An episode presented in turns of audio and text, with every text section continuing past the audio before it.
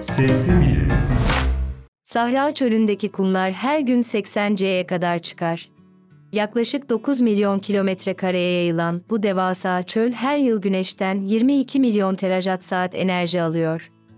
Bu, insanlığın bir yılda kullandığı elektrik miktarının 100 katından da fazla. Peki çölleri güneş panelleriyle kaplamak enerji sorunumuzu tamamen çözer mi? Güneş panelleri, ışık partiküllerinin yüzeye yeterli güçle çarpıp kararlı elektron bağlarının kırılmasıyla çalışır.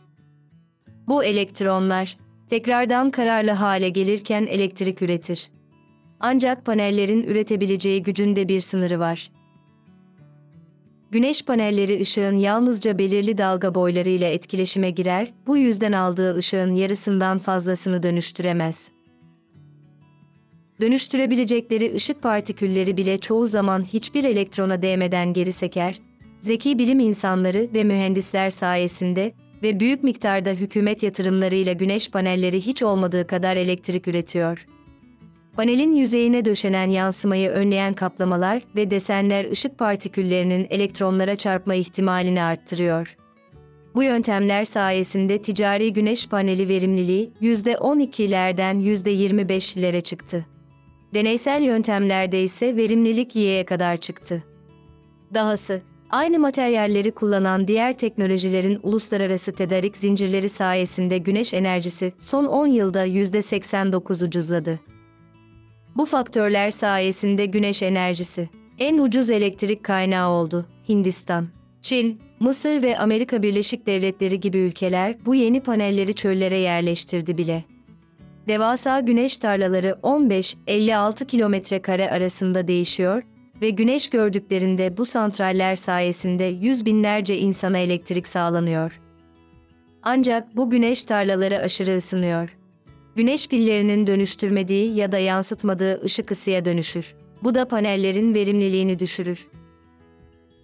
Ayrıca bu tarlalarda kullanılan fanlı veya sıvı soğutma sistemleri, optimum sıcaklığı sağlamak için yüksek miktarlarda enerji harcayabiliyor.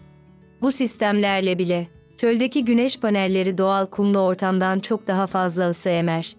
Bu sorun mevcut güneş santrallerinde yaşanmadı. Ama Sahra çölünü kaplamaya çalışsaydık bu etki, bölgenin ikliminde ciddi değişikliklere sebep olabilirdi. Güneş tarlaları kurmak şu anda bile yerel ekosistemleri bozuyor. Bu büyüklükteki bir santral ise çölün çehresinde çarpıcı değişikliklere sebep olabilir. Neyse ki güneş panelleri tek seçeneğimiz değil. Dünyadaki en büyük güneş santralleri farklı bir yaklaşımı deniyor. Dev aynalar, Gelecekte Sahra Çölü'nde yaklaşık 30 kilometre kare alana yayılacak olan Fas'taki Nur Elektrik Santrali konsantre güneş enerjisi sistemini kullanıyor. Bu sistemde ışık bir alıcıya yansıtılır. Daha sonra bu alıcı onu ısıya ve ardından elektriğe dönüştürür. Bu aynalarda bölgedeki yaban hayatı için tehlikeli bir sıcaklık kayması yaratsa da tabiatı değiştirme riski daha az. Isınan materyallerin soğuması zaman aldığından bu santraller güneş battıktan sonra da elektrik üretiyor, ister panel ister ayna kullansınlar. Endüstriyel güneş tarlalarının mevcut enerji altyapısına uyumlu olması genellikle kolay olur. Ancak burada zor olan, üretilen elektriği yerel şebekenin dışına taşımak. Bazı ülkeler tüm dünyadaki elektrik hatlarını bağlamanın yollarını arıyorlar. Pek çok güneş santrali, elektriği devasa bataryalarda depoluyor ya da daha sonra kullanılmak üzere temiz enerjiye dönüştürüyor.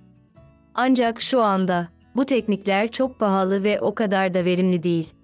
Daha kötüsü, yenilenebilir enerji sistemleri, yıkıcı madencilik operasyonlarına ve karbon yayan küresel tedarik zincirlerine dayanarak fosil yakıtların yaşadığı sıkıntıları yaşayabilir.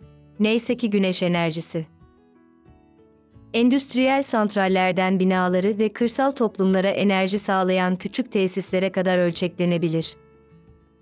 Bu projeler, şehirden uzak bölgelerde enerji kullanımı ya da pasif enerji kaynağı yaratabilir. Güneş panellerinin bileşenleri az ve basit olduğundan kurulumu hızlı ve güncellenmesi nispeten kolaydır. Aslında güneş enerjisinin son 10 yılda bu kadar ucuz ve yaygın bulunmasını sağlayan da bu esnekliktir. Dolayısıyla insanlığın artan enerji ihtiyacına çözüm sağlamak istiyorsak, hem büyük hem de küçük ölçekte yanıtlara ihtiyacımız olacak. Daha fazla bilim için takip edin.